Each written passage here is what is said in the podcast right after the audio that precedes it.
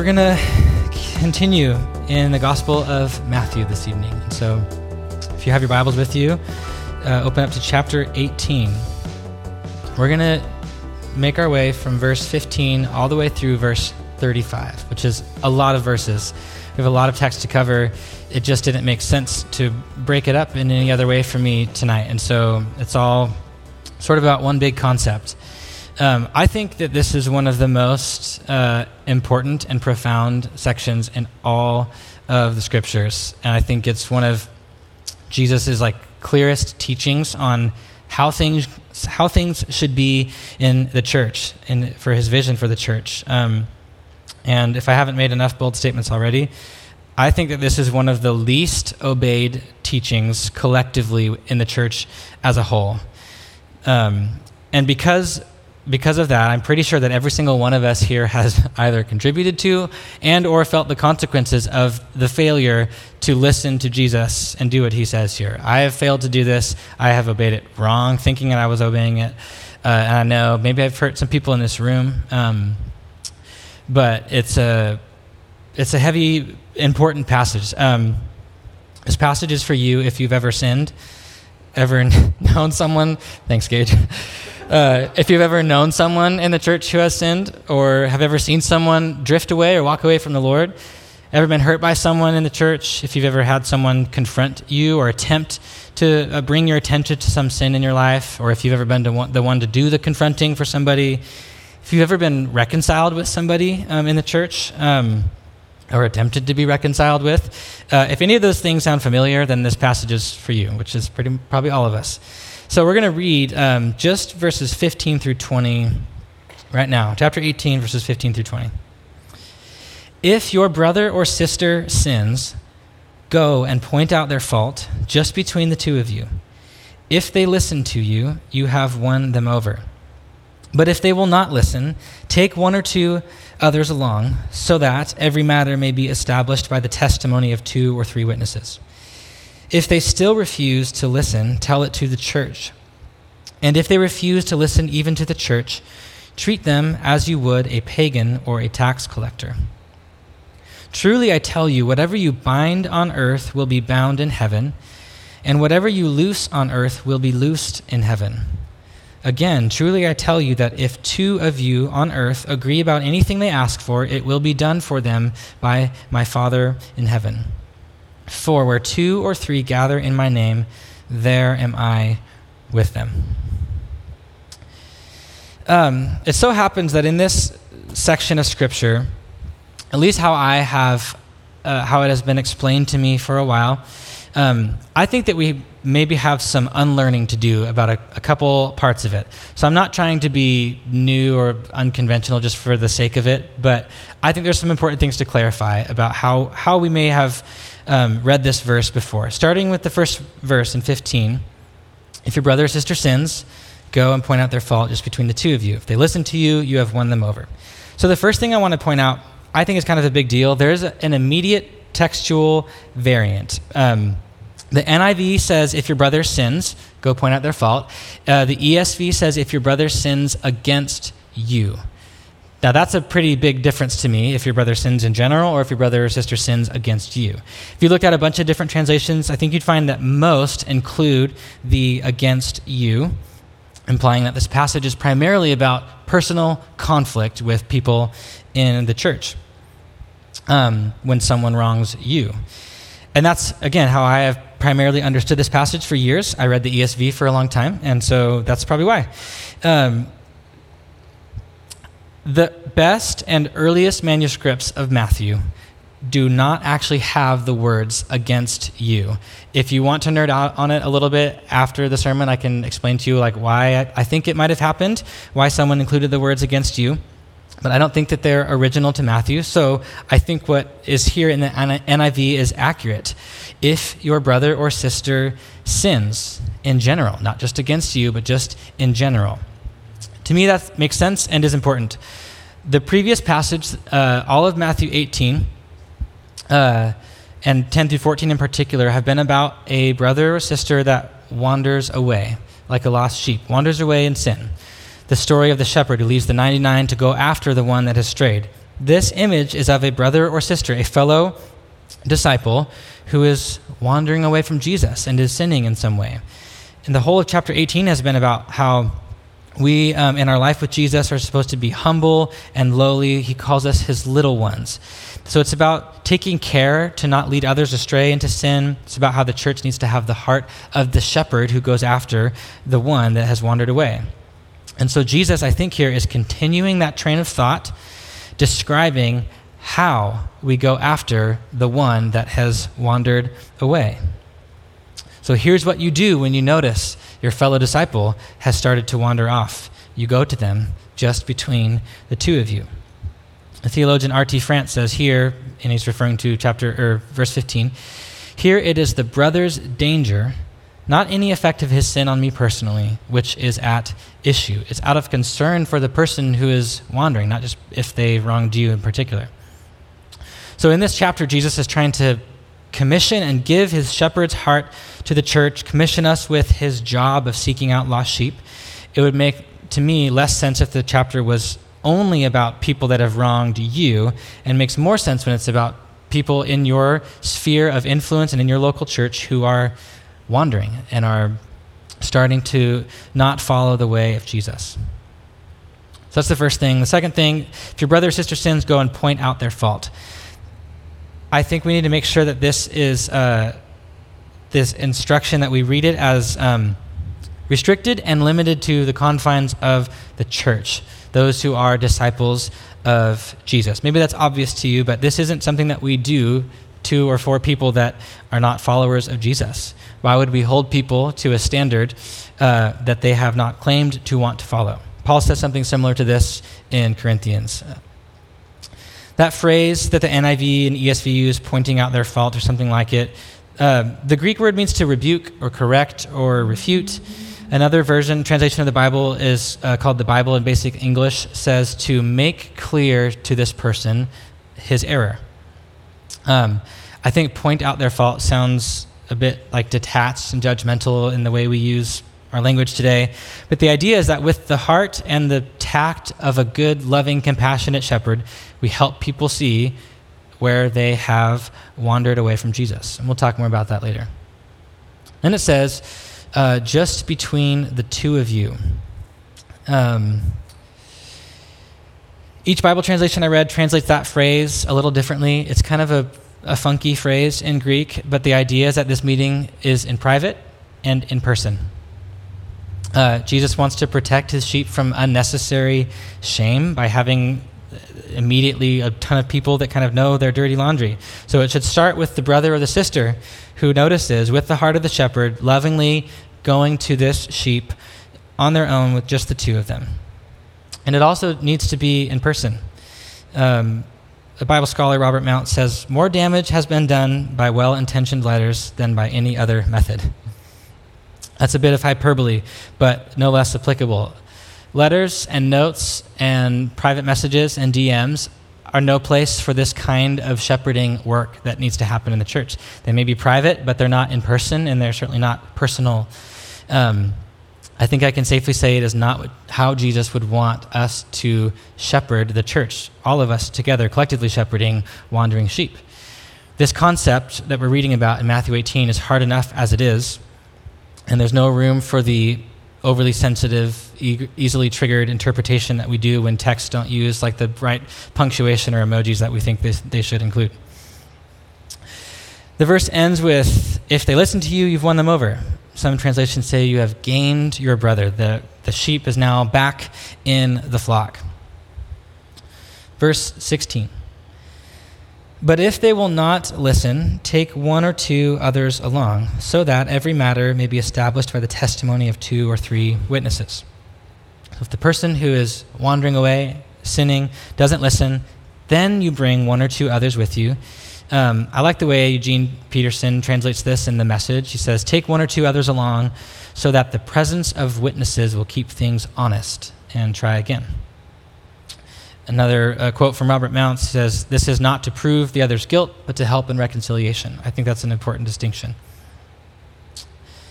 I cannot tell you how many times I've been involved in, uh, in some way, in some kind of dispute between Christians going back and forth. in a mess of like, here's what they said, here's what they said, no, they said this, no, this is what happened, um, and where I felt like I was left not really knowing what happened uh, or uh, who was at fault, if any of them or both of them. And it would have been a lot easier if I just had some people with me after I had heard one side and then had people to help bring understanding and keep things honest, as we read. Verse 17 If they still refuse to listen, tell it to the church. And if they refuse to listen even to the church, treat them as you would a pagan or a tax collector. So, this is the third contingency. If the first two things don't work for when a person um, in sin doesn't listen to the one or the few, um, I have rarely seen this done. I don't know about you guys or your church history. I've rarely seen things like this happen. Um, but the idea is that the local church, not like every Christian everywhere, but the local church that they're a part of, is informed of the person's sin and, and, lack of repentance. I don't know that the intention is like a group intervention where they're like trying to convince them in that moment, but rather they're just telling the church, hey, brother so and so is in sin and he's not seeing things the way that we think that he should. And so you tell the church, and I think the idea is that kind of the unified collective effort of that body who has put on the loving heart of a shepherd can then kind of leverage their position in number to help this person see the error of their way. It's hard to imagine what this would look like today. Um, most of our churches are very, very big. Um, in America, we have mega churches everywhere. I think in Jesus' day, the days of the early church, it might have been a little more simple. The churches were small, they met in houses, and it would have been hard to hide something like this from your community if you're meeting in that way, and it's just easier for us to do that today. Uh, that final line treat them as you would a pagan or a tax collector. Um, we know that pagans and tax, tax collectors were despised by God's people in some way. Jesus is not instructing us to hate um, or despise those who will be cut off from their church because of their unrepentant sin.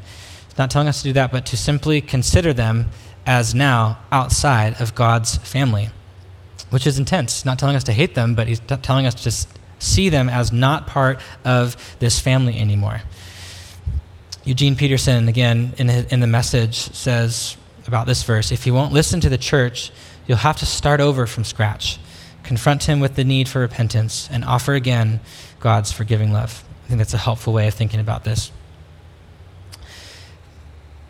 If it didn't already feel serious, I think verse 18 is when it actually gets really heavy and weighty. Truly I tell you, whatever you bind on earth will be bound in heaven, and whatever you loose on earth will be loosed in heaven. Again, truly I tell you that if two of you on earth agree about anything they ask for, it will be done for them by my Father in heaven. For where two or three gather in my name, there am I with them.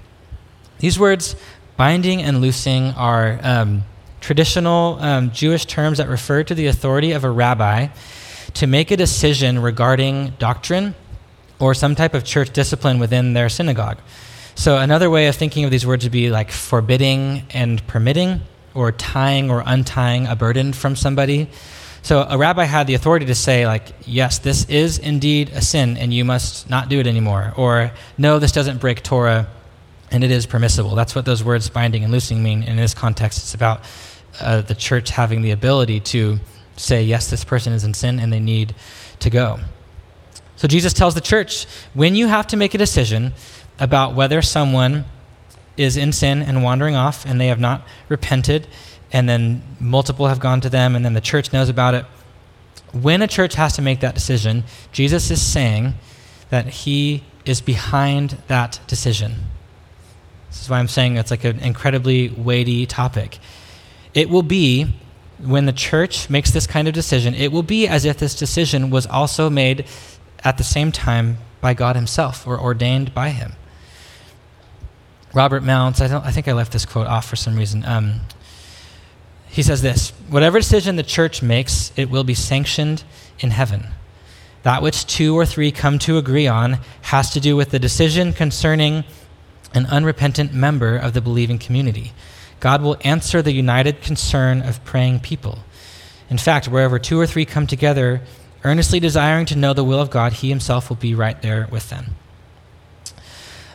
Again, I'm not trying to like ruin the way that you may have heard or understood these verses. I'm not trying to be a troll, but particularly verse 20 is not about how two or three people makes for a church. Maybe you've heard that phrase, like you're with your buddy in a bar, like, oh, there's two or three of us where we're gathered in Jesus' name, where there's a church. It's like, well, Jesus' presence was already with you, and that's okay. We don't need this verse to explain that. But this passage is particularly about church discipline. When someone needs to not be a member of a church anymore, Jesus is saying, I'm with this church in this decision making process specifically, particularly about Jesus' presence and authority and wisdom being given to the church for the purpose of what they call binding and loosing, calling out sin in the Christian community and then acting accordingly.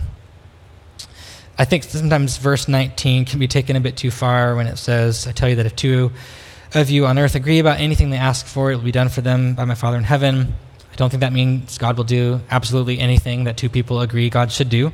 Um, I think the context is specifically about the restoration or the cutting off of someone who has drifted from the way of Jesus. And it's about the authority of the church to do something about that. These last three verses, like, seriously take up the seriousness of the passage quite a bit. It's one thing to tell the church, help out the people that are sinning. Like go after them and help them see the error of their ways and bring them back. It's like that makes sense. That's a good thing. But it's another thing entirely to say, for Jesus to say that when you do this, I'm actually agreeing with you, making this decision with you. I think it honestly brings a whole layer of added weight and seriousness to the topic. It's not something that the church should take lightly and also not something that the sinner should take lightly if the church is seeing unrepentance in you. And then there's a break in Jesus' teaching because Peter asks a question. His question marks a slight shift in the topic, um, but it's still related. Verses 15 through 20 are about restoring the wandering, sinning sheep with the hopes of bringing them back in the fold. And then the next section, through the end of the chapter, is about preventing personal, the sins against you, personal grievances, preventing them from poisoning a church community. Verse 21 Peter came to Jesus and asked, Lord, how many times shall I forgive my brother or sister who sins against me? Up to seven times? Jesus answered, I tell you, not seven times, but 77 times. Peter's wondering, like, how far do we take this, especially if someone sins against me? Um, there are some really interesting nerdy bits about the numbers and the significance of them, and only if you're interested will I tell you what what they are because it doesn't have a place right here right now. But the gist is that to be a member of Jesus' family requires unlimited forgiveness. That's the idea that Jesus is getting at. If you want to be a part of Jesus' family, especially when people wrong you, forgiveness needs to be unlimited. There is no limit to how many times we can and must do that. Jesus' number essentially just meant over and over again. And then he tells a story to illustrate why this is so. Verse 23. Therefore, the kingdom of heaven is like a king who wanted to settle accounts with his servants. As he began the settlement, a man who owed him 10,000 bags of gold was brought to him. Since he was not able to pay, the master ordered that he and his wife and his children and all that he had be sold to repay the debt. At this, the servant fell on his knees before him. Be patient with me, he begged, and I will pay back everything. The servant's master took pity on him, canceled the debt, and let him go. But when that servant went out, he found one of his fellow servants who owed him a hundred silver coins. He grabbed him and began to choke him. Pay back what you owe me, he demanded. His fellow servant fell to his knees and begged him, Be patient with me, and I will pay it back. But he refused. Instead, he went off and had the man thrown into prison until he could pay the debt. When the other servants saw what had happened, they were outraged and went and told their master everything that had happened. Then the master called the servant in. You wicked servant, he said. I canceled all that debt of yours because you begged me. Shouldn't you have had mercy on your fellow servant just as I had on you? In anger, his master handed him over to the jailers to be tortured until he should pay back all he owed. This is how my heavenly Father will treat each of you unless you forgive your brother or sister from your heart. I'm not going to go line by line through that story, but here's the bullet points. There's a first guy owes his master something to the tune of like $10 million. It's meant to be a hyperbolic number. It's a ridiculous amount of money that no one had any business being able to pay back. He says to his master, Have patience with me, meaning, give me some time and I'll figure out a way to get you $10 million. The master takes pity and cancels the debt this debt that he would never have been able to repay. He would have died in prison or something. It's this beautiful picture. The word for pity, that when it says he took pity on him, is this word that means that the master felt this like visceral, deep, loving compassion in his gut for his servant. But then the story gets ugly. This servant, whose $10 million debt was forgiven, turns around and chokes the guy who owes him 20 bucks. His servant, like him, said, Give me time, I'll pay you back. He could have done that with a day's work. But this guy refuse him, refuses and throws him into prison. And then the other servants, the servants of the forgiving master, saw all this happen and they went and told him. And the kind, good master gets serious and goes to this unforgiving servant of his and calls him out. He says, You should have had mercy on this tiny debt that this other person owed you, since I had mercy on your massive debt. So the master sends this unforgiving servant to prison until he can pay back the debt. And then we read in verse 35 this is how my heavenly Father will treat each of you unless you forgive your brother or sister from your heart. Just as the master put the unforgiving servant in jail, so will the Father do to those who withhold forgiveness from their brothers and sisters. This is huge. It is a matter of life and death.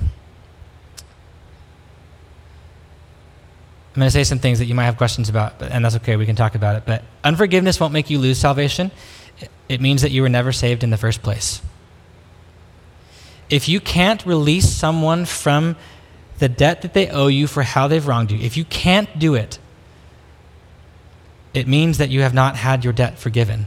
Because if you have had your debt forgiven, you, your heart will be moved on a, maybe a certain timeline. It's not instant, but your heart will be moved to release someone from the debt that they owe you. It is simple and it is intense, and I wish that there was a way to kind of skirt around how intense it is, but Jesus has already said it before, like in Matthew 5 or 6. If you don't forgive others their trespasses, your Father in heaven will not forgive yours We can only dance around these words of Jesus so many times. So, when it comes to the church and sin and res- restoration and reconciliation and forgiveness, I'll just say the stakes are high. This is very, very important to Jesus, and we have some stuff to think about. Um, so, I'm going to start with some thoughts about what we've studied, and I'm going to go back to verses 15 through 20 primarily. I want to talk about those um, the steps of confrontation and restoration um, that Jesus laid out. I have three thoughts. One, the church does not do this, we avoid it. That's my first thought.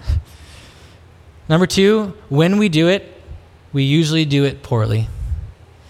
And three, when the church does it well, it is beautiful, but still really hard and really sad. So the first thing, the church does not do this. We avoid it. I want to kind of think about why, why I think that's true, and, and what happens when the church avoids doing Matthew 18, 15 through 20 as Jesus has laid it out. I think that's the biggest problem with this is that we just don't do it. We avoid it. Um, it's far more likely that a person in the church goes uh, unnoticed or unknown and wanders away. A couple reasons. One, the mega church. Um, it has dominated the church scene in our country for a long time, and there's nothing inherently wrong with it, but it is really easy to not be known. Um, certainly to not be known well enough. Um, it's easy to slip in and slip out without being noticed. And so if you're not involved in people's lives or involved in their lives and they in yours, it's hard to know. You wouldn't know if something was going on in their life. And sadly, this mentality is not limited to big megachurches anymore. That can and does infiltrate our little tiny baby church where we can want to slip in and slip out and not be noticed and not be known, truly known how we're doing in our life. I think that's one of the reasons why we don't we do not do this. Um, second reason is that we live in a culture that where being judgmental is like one of the worst things that you could be. And maybe also live in a Christian subculture where being legalistic is one of the worst things that you could be. So, in our attempts to not be judgmental and to not be legalistic Christians, we've given a real wide berth to this thing that Jesus has laid out for us to do, and we do nothing noticing maybe that our brothers and sisters are struggling and in sin, and we're just like, ah, I don't know, I don't know if that's for me to do. I think Jesus says, yes, it is. Third reason, I think we can separate like blatant sinful actions from sinful character, sinful characteristics. We more readily recognize like the intensity and like the damage of sinful actions like drunkenness or unfaithfulness in a marriage or outbursts of anger or violence or something, we can say like, "Wow, that's that's a problem." Um, but we'll often notice patterns of someone's character if if they're involved in your life and you know them. We'll notice patterns of someone's character, but maybe fail to call it sin. Like, man, they, they complain about everything, or they're always negative they're really kind of, every time we get together, they're just talking about other people and they're not saying nice things or gossiping. That guy's kind of a jerk. There's always some kind of conflict with that person. They're always mad at somebody. They're, what they say on social media, like, I feel like it doesn't reflect the heart and the way of Jesus. Things like that. Things that we think all the time about people. And they're not like the big blatant sins, but I think they are sins of character. And they are sin issues too. Fourth reason is maybe because we don't really, truly, at a core level, believe that ongoing sin is damaging to a believer. It's hard to work up the courage to go after a lost sheep if you're like, I don't really know if they're all that lost, if they're really wandering that much. It's not that dangerous out there to be all, all by yourself, is it? the danger of sin is abstract, but it's real. So if you saw someone who you knew couldn't swim, a child or something, wading into a lake, you wouldn't worry about being judgmental or like questioning your decision to go out there and help them. You would know, like, that's really unsafe and I got to go help. Uh, if you saw someone walking into a building that was on fire and they didn't know that it was on fire, you would stop them and help them. And when it comes to people wandering in sin, I think our avoidance can re- uh, reveal a lack of confidence in the fact that it actually is harmful for people. And we are afraid to make that claim and to think that confidently. A couple of things happen uh, in the church when we avoid this, a lot of things. The first thing that came to mind is just gossip. When we're not clear about what is sin and what isn't, and if when we're not upfront about it, doing it kind of the way Jesus lays it out, we talk about people in sin rather than helping them. And then eventually they just kind of fizzle away from the church. like, where'd they go? I don't know. Something was up. Yeah, I felt that way too. But then all of a sudden they're just gone. And we didn't take a proactive approach like Jesus outlines here.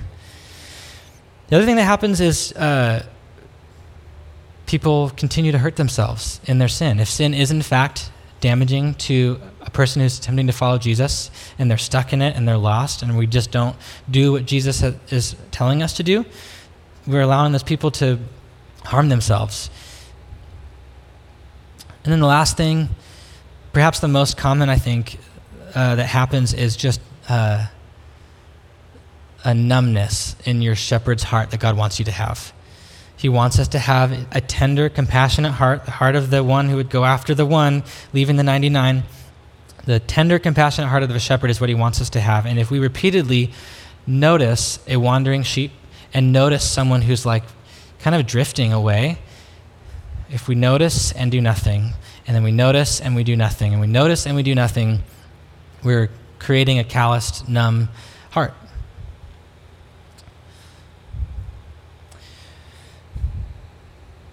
So, one, I think the church rarely does this. And also, sometimes when the church attempts to do it, we do it poorly. Um, and I think there's one main reason it's that we are trying, the church is trying to be a Matthew 18, 15 person. They're trying to do this, but they have not become a Matthew 18, 1 through 14 person before doing it. So, Matthew 18, verses 1 through 14, describes the heart and the attitude that Jesus wants his church to have. He wants us to be his humble little ones, he calls us, a people not concerned with status. That's verses 1 through 5. People careful not to lead others into sin. That's verses 6 through 9. And a people who have the heart of the shepherd Jesus, who goes after the one lost sheep. That's verses 10 through 14. That's the kind of caring, compassionate, tender shepherd's hearts that he wants all of us to have, not just pastors, all of us. And I think the verses 15 through 20 process goes wrong. This confrontation, restoration goes wrong when it's done without the heart that Jesus has described in verses 1 through 14. It describes a kind of care and tenderness that should permeate the way someone does this process of confrontation and restoration. And this, again, could just be my experience. I feel like I've noticed that the boldness that is required to confront someone in sin happens to be found also in people who maybe lack the tender shepherd's heart. So, a pastor or a leader or a church member, is they're trying to help, they're trying to do the right thing. They go in hard with guns blazing. They're like, I'm not afraid to call someone out on their sin as a kind of a, a virtue of their own. And then sometimes they do damage in that process when their, their speech isn't laced with love and compassion and humility like Jesus would want us to. One of my professors and mentors from seminary said something. I was going through a hard church time. Most of you know what that is. But um, he said something to me that I will never forget. He said, Christians, in the context of church kind of wounding and hurt each other, he said, Christians uh, sin more out of virtue than vice. When Christians think they're doing the right thing, calling out sin, holding fast to a doctrine or a theological position, or trying to help someone, doing something good, those are good things. It is so easy to sin in that process when you think like i'm holding my ground and i'm trying to be faithful to jesus and everything else be damned. That's when sometimes people get hurt.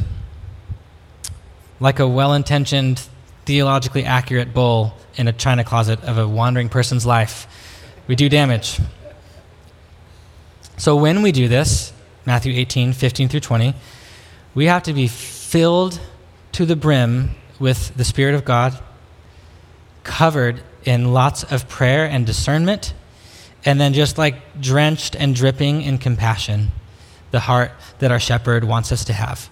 And that is the only context where this probably could go well, and it still might not go well. The last thing, uh, it's not my last thing, I don't know why I said that. The next thing when it happens, well, it's beautiful, but still hard and sad. Happens well can mean two things according to this passage. One, the person is restored, or two, the person is no longer part of the Christian community. That is an acceptable outcome when a person is not repenting and not listening to Jesus and his people. Um, I have two stories. I wish that was more like closely involved in them, but there are two stories that are really good that I've um, sort of a part of one of them, and I'll, I'll, just tell you them. Is a time where it went well, ended sad, but went right, uh, if that makes sense. So I was a guest teacher at this church um, years ago now, and before, um, in the months or weeks before I went to teach there, their lead pastor had an affair with someone and uh, basically left his family and was with this um, other woman. And their elders had approached the guy, I think one on one, maybe a couple of them.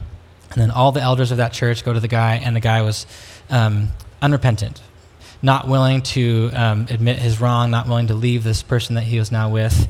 Um, so I show up like on a really heavy Sunday to teach and the elders walk up to the stage and they say, This guy, Pastor so and so, is refusing to listen to us. He is no longer a part of this church family because he's not repenting and he's refusing to end that relationship. And they invited the church to pray for their, that guy's family, his wife, and his kids. And I was just like shattered, just like, oh my gosh, I can't believe this has happened. And I also simultaneous, simultaneously thought, This is one of the most beautiful things I've seen. For what I saw was elders of that church, the pastors of that church, drenched in compassion and brokenhearted like shepherds for this guy who was in unrepentant sin and was now forced out of their um, Christian community. In my opinion, it's something that it happened well, it happened right, and it was still like incredibly sad and heavy. Another story um, from another pastor friend of mine. He was a pastor, one of the elders. There was this person who was kind of on staff at a church, um, and kind of some type of uh, pastoral presence for their church. And she basically um, was just very, very rude and manipulative to a lot of people in their church. And they, these elders kept hearing story after story of this person who was kind of um, sinning against people in their church. And uh, they went to her one on one. I think some other people in the church had gone to her, and then the elders hear about it, so they do a few on, on one and try to tell her what's wrong, not listening, not repenting. So then they tell the church this person is in sin, not repenting, is not choosing to see how they're in sin, and so she's not a part of our church family anymore. And that was the thing that clicked for this person.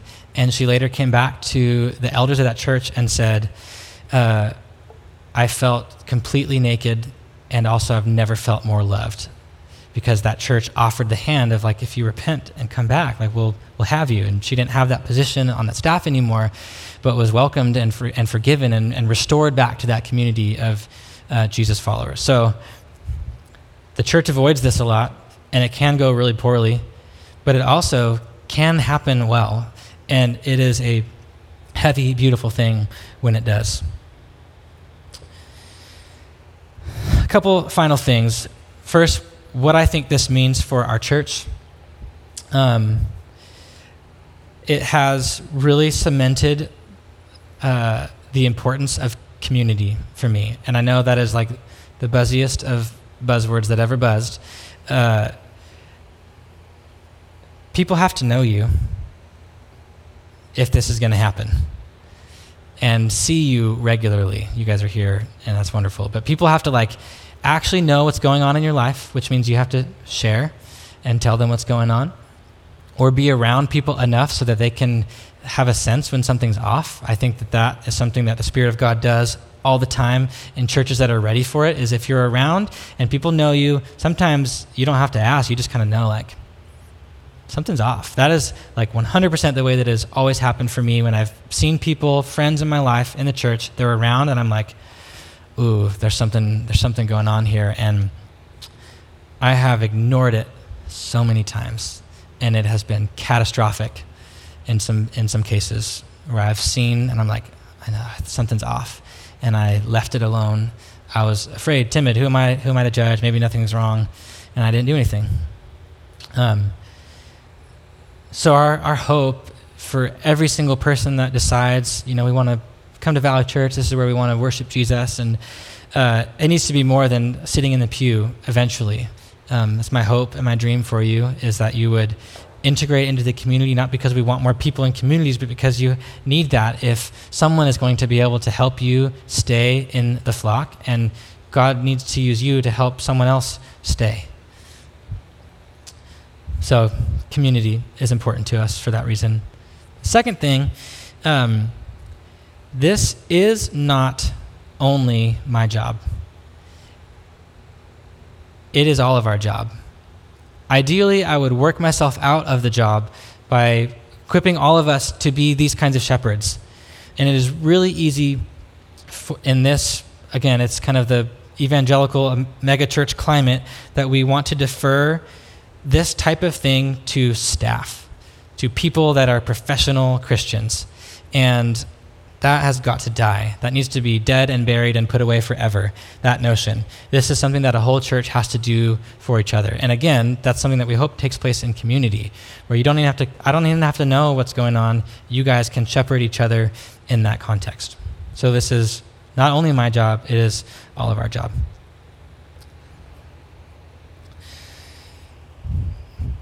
I kind of want to go over some, like, I guess, practical advice on how this can work. Matthew 18, specifically the steps of restoration. Is this a really long sermon? I think it is. Nice.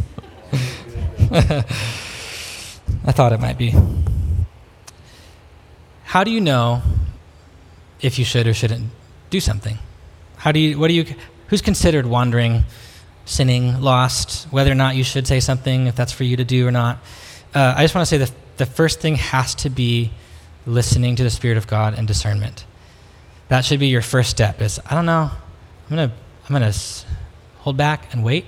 I'm to pray. I'm to listen. That's probably the most important thing that you can do. Um, I think that this, if you're asking that question, should I, should I not? Is this, is this person considering wandering? Um, I think the most, the next most important thing is it's got to be someone that's like in your community, in your local church, your sphere of like influence and meaningful friendship.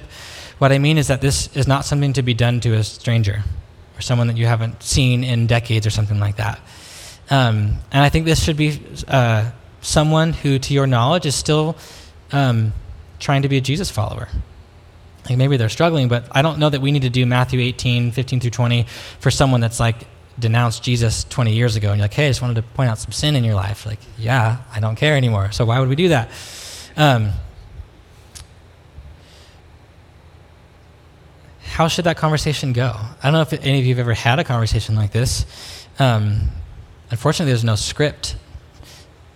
Matthew 18, 15 says, point out their faults. So you could try that. Hey, I'd like to sit you down and point out your faults, see how that goes.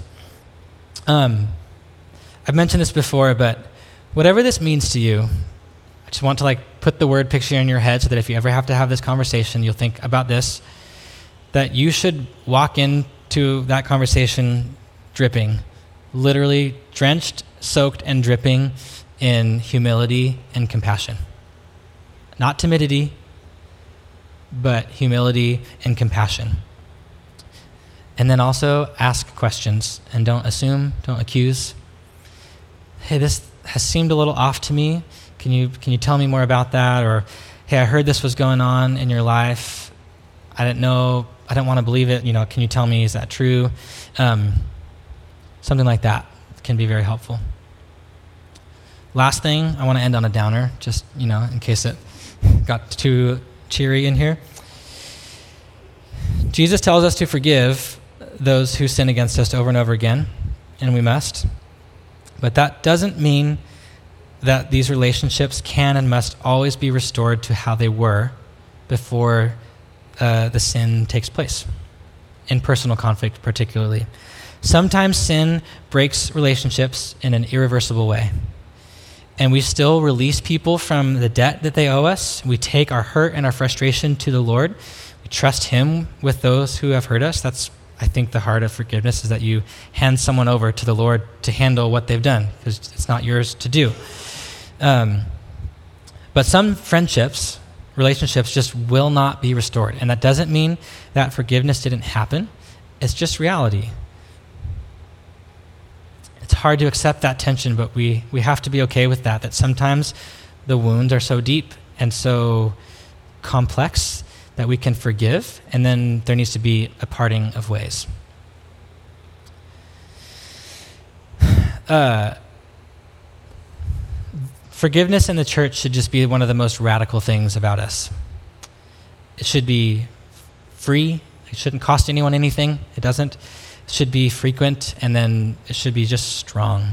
Jesus' commission and instruction in Matthew 18 has been clear to us that we need to be humble, lowly people who take care of those in our church community, being careful not to lead each other into sin, having the courageous and compassionate heart that Jesus has as a shepherd to go after those among us who are wandering, and then to have the wisdom to do it with gentleness, and then to have the readiness to forgive people over and over again and this, like, of anything, has got to be the hallmark characteristic of the church. Not that we agree on everything, not that we're happy and kind all the time. We should be loving. That's another hallmark characteristic. But we need to be able and ready and willing to extend um, forgiveness that does not make sense to people. Unlimited forgiveness. This is a gospel picture of the love uh, and forgiveness that Jesus has extended to, extended to us, and the world needs to see that. Um, let's pray. Father, we thank you for this um, profound passage that we have read through, and we barely scratched the surface of um, what it means for us as a, as a church. Um, and God, I just want to pray for anyone in this room or for anyone um, known by someone in this room who is wandering. As I'm talking about this, there's a person who is just like, ah, so and so, my discernment bells are ringing, and I just feel like something's going on, something's off. Um, I just pray that this Valley Church, those in this room, would have um, courage and compassion to be a shepherd. Would you give us courage and compassion to be the kind of shepherd that you are to help bring people back to you? I pray these things in Jesus' name. Amen.